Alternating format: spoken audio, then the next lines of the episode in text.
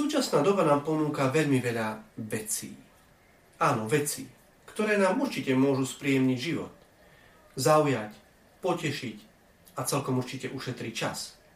Nové telefóny, autá, elektrospotrebiče, cestovanie.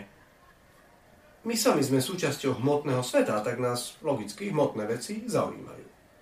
Sme vnútorne nastavení tak, že musíme vždy niečo robiť, niečo stihnúť, niečo získať, kúpiť, predať, spotrebovať, niečo dosiahnuť. Svet, ktorého sme súčasťou, nás k tomu povzbudzuje a nadšenie nám tlieska za všetko to, čo považuje za úspech. Rovnako je však pravda, že človek je práve tak aj duchovná bytosť a okrem telesných a hmotných potrieb má aj duchovné potreby. Hovoríme o túžbe po priateľstve, vzťahu, pokoji, zmysle života, skutočnej radosti a nadovšetko smede po láske.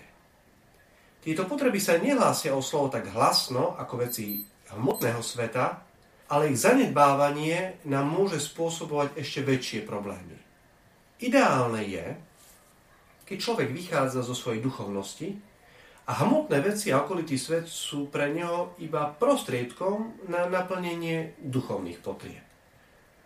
Zdá sa, že skutočnú rovnováhu získame len tak, že sa niektorých vecí jednoducho dobrovoľne zriekneme.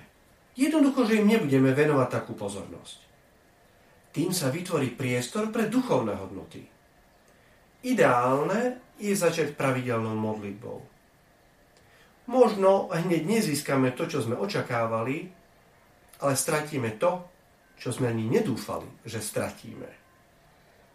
Spýtali sa raz jedného mnícha: "Čo si získal tým, že sa pravidelne modlíš k Bohu?" On sa zamyslel a odpovedal: "Nič. Nič som nezískal. Zatiaľ som ešte nič nezískal. Ale viem, čo som stratil.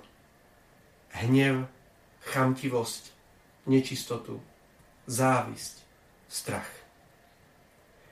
Niekedy odpoveď na naše modlitby a prosby nie je to, čo získame, ale to, čo strácame.